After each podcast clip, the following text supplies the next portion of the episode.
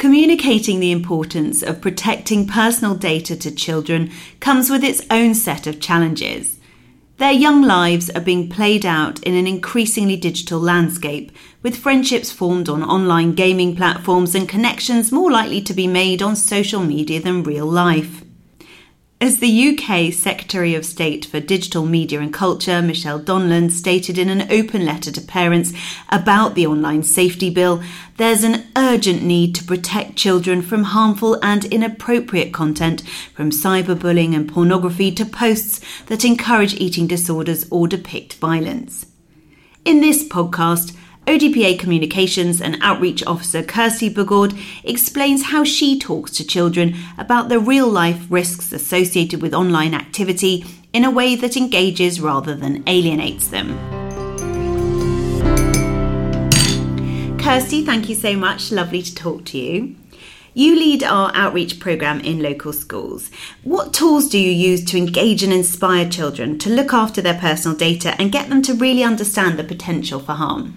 Um, hi, Catherine. Yeah, thank you for giving me this opportunity to talk to you. Well, I mean, talking to young people about personal data is not really any different to talking to them about anything else. Um, so if you can just get their attention and make it fun and engage them in some way, then they all listen. So I think giving it some context and examples of things they understand and will probably care about as well, that helps too. So I always start by trying to do something as active as possible. So they're not just sitting and listening because that, that never works.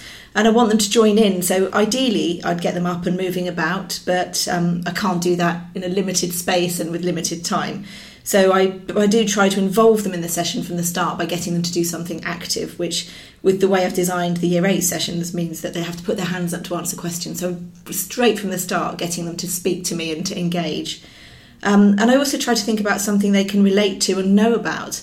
So, in a way, I tell them a story about how the law came into being. And once you explain the reason we have the law, and it's because of what happened during the Second World War and the way people's personal data, their information was collected and then used to persecute, discriminate, and, and ultimately murder millions of people, then that's a wake up call. But it's also something that they know about, and especially with where we live in the bailiwick of Guernsey, it's something that they have not first-hand knowledge of, but probably family knowledge of, and also it's very much surrounds us in our environment. What happened during the Second World War? Kirsty, do sometimes the questions they come out with surprise you as well? Yes, the questions definitely, and also the knowledge. So sometimes you can get some real curveball questions. I mean, unfortunately, I can't think of a good example now, but they could ask you something really random that you think, where did that connection come from? But I always try to answer as honestly as I can. So I don't know the answer, then obviously I tell them that I don't know the answer, and you know maybe we discuss how we can look into it, or suggest it might be something they can follow up with their teacher because there's there's always going to be a teacher there with me. But it's also the knowledge that they have sometimes and the way that they've extrapolated what I've told them into something else that but is relates to them and also does relate to what I think about. So quite often I could almost rewrite the session after everyone I've delivered because the young people I've spoken to have given me something back and given me ideas because they are such a a wealth of information and knowledge and their experience is obviously so different to mine because of the way that they've grown up surrounded by this technology and these digital platforms that didn't exist when I was younger. You do have a formidable uh, background, though, and base of knowledge, which the children are very lucky to benefit from. You're a trained teacher, former journalist, uh, former uh, chemist, and you also have a MSc in science communication. How has this background helped you in your role? Yeah, I mean, there's quite a lot of different things, I suppose, that don't seem very related when you think about them separately. Um, but they are similar in a way, and I try to draw on everything I've done before and obviously everything I do now. Obviously, all of those things are actually quite creative, but I'll come back to that in a minute. And if I think about where I am now, I mean, I've got teenage children, I've worked with young people in various roles over the years. Um, and I, I've always tried never to talk to young people any differently, even when my children were babies. I tried to speak to them as a human. And I also try to think about the world they live in and how different things are for them. Like I said before about, you know, the digital landscape that they've grown up in is very difficult, different to what I had. But also think about what their priorities are and what matter to them. So I might not get it right, um, but I always try to think about the fact that my session is one of many in a day, but it needs to be educational, obviously, memorable, but most importantly, enjoyable. Because I think if the session's fun, or at least more fun than they expect it to be, hopefully they'll remember some of what we do and take some messages away from that. And like I mentioned before, the science background, that's helpful because people often think that means you're not creative. But actually, that's a huge mistake because for someone to come up with a completely new idea that no one has thought of before actually requires a huge level of creativity. I'm not saying that's me, but that the fact that scientists do have to be very creative. When I first left science, I was a science journalist and I also worked for one of the organisations that helped to promote science. So I did have to think carefully about using straightforward language, explaining what could be complicated ideas in a simple way.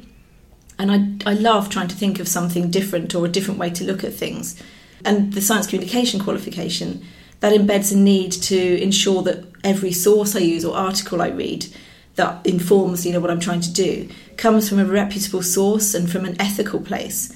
So hopefully I'll look and check and it wasn't funded by a think tank with maybe a vested interest in a certain viewpoint. Um, I check the veracity of the information um, because if I'm sharing it, that's obviously very important. And if I can impart some of that thinking to young people, then that would be amazing because there are people on social media using their platform for good and they genuinely have relevant qualifications and expertise to share. But there's probably a lot more out there that just want to share their opinion as fact and doesn't really matter to them how unsavoury or dangerous it might be. Now, one of the creative coups that you came up with, because data protection is a hard sell sometimes, particularly to children, but the data bears uh, proved a huge hit with both local children and adults as well. And if you don't know what they are, they're these reflective yellow bears which you can hang on your bag or clothing and help you stay safe and seen during dark winter days. But there's also an awful lot more behind them. Tell me a little bit about them. So, yeah, when I was trying to think about personal data um, and how to make young people care about it, I was thinking how young people would really struggle to visualize data and understand what it is and, and why it matters. And so, obviously, I came up with a lot of silly ideas and dead ends, but that got me thinking about how most children have a favourite toy when they're younger and you know they want to take it with them everywhere and it's probably their most precious thing. And even when they're older they they remember that toy and how special it was to them. So for example i can remember the trauma of thinking we'd lost a bunny on a plane um, and you know the toy could never go in the hold luggage. So i thought what if you get children to imagine their personal data as something like that so precious to them that they wouldn't want it to just be given out to anybody they wouldn't want it to be with bunny you know out of their sight so if you can get children to think about their personal data as something like that, then you can give them all these kind of scenarios that just suddenly make sense. So, you know, don't share it unless you know what's going to be done with it. You expect it to come back to you in a good condition or in the same way you left it. You want to know where it is when it's not with you. You, you know, you want to know what's done with it. And it just made perfect sense.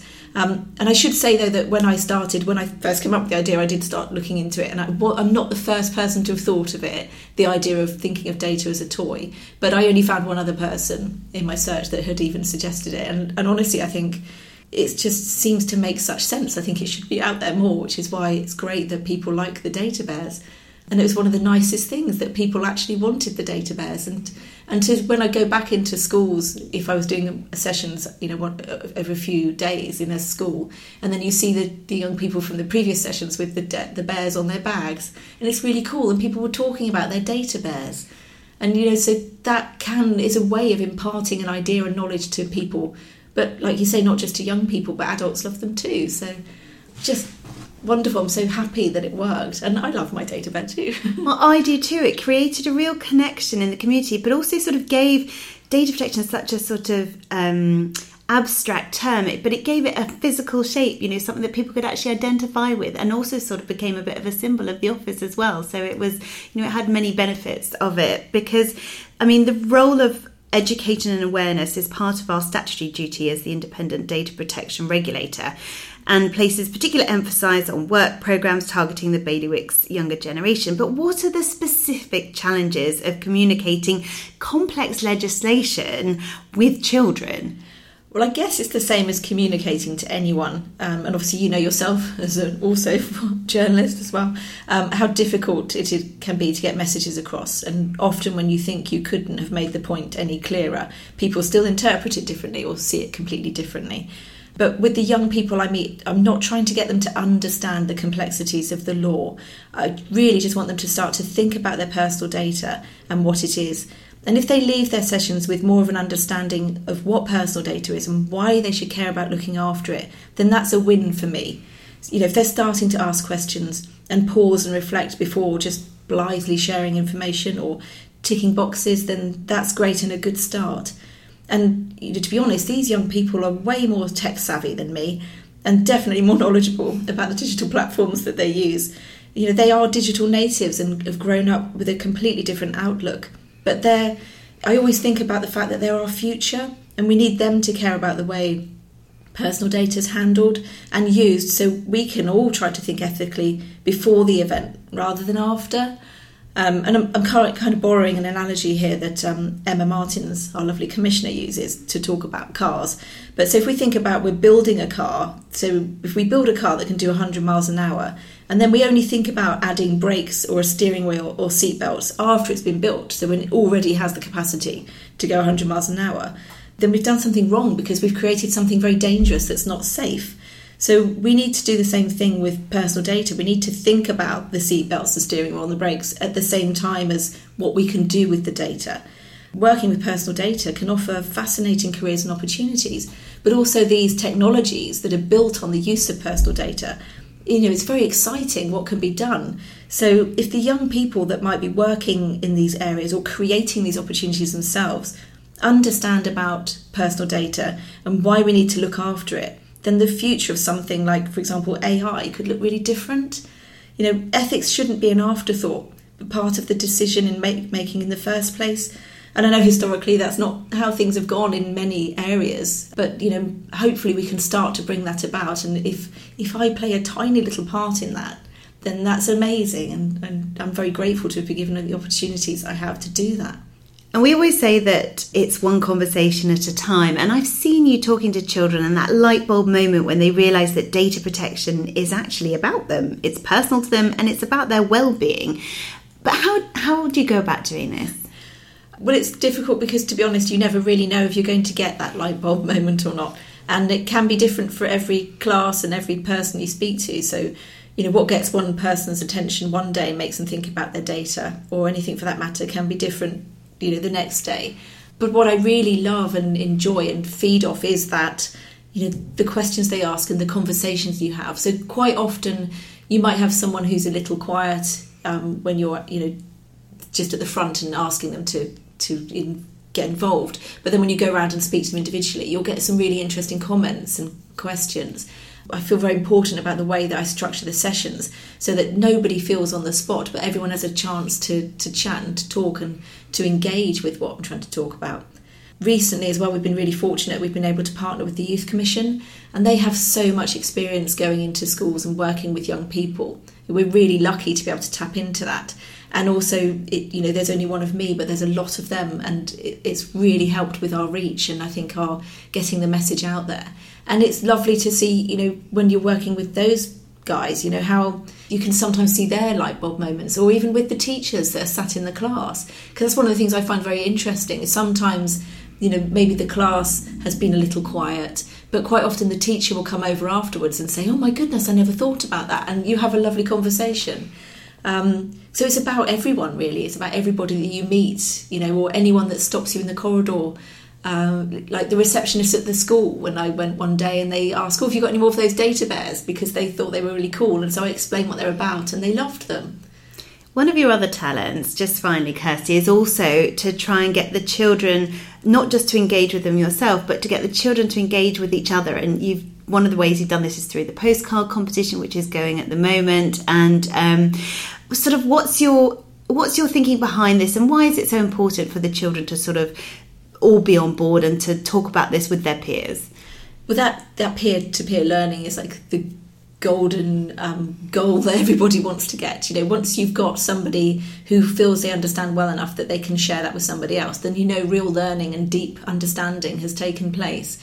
So, I mean, that's just a fantastic outcome if it happens. But even if they don't necessarily understand it, but they just talk about it, and share that information. So if we think about the people that the, the young people I meet or the Youth Commission meet, the people that they live with or that look after them, that they go out and mix with, if they are then even just mentioning a little bit of that to them, then we're starting to get that knock on effect of people hearing about it and understanding that's really what it's so important about for me because if we think about how effective young people are and have been in getting the environmental messages across, for example, to the older gen- generations, then it's clear that it works. And um, historically, as well, young people are often the people in society that bring about change and reform. So hopefully, we can tap into that and start to bring about a wider understanding of the importance of looking after personal data across multiple generations, and it can start to ripple out um, from a few people dotted here and there which I guess is kind of the idea with Project Bijou as well, and which is why our Project Bijou Seeds, which is what the young young people program is called, what that's all about. You know, they are the seeds that we're planting that will hopefully grow and spread across the community. And we can all benefit from that, Kirsty. So thank you so much for everything you do. We're very lucky to have you, and it's been lovely chatting to you. Thank you, Catherine.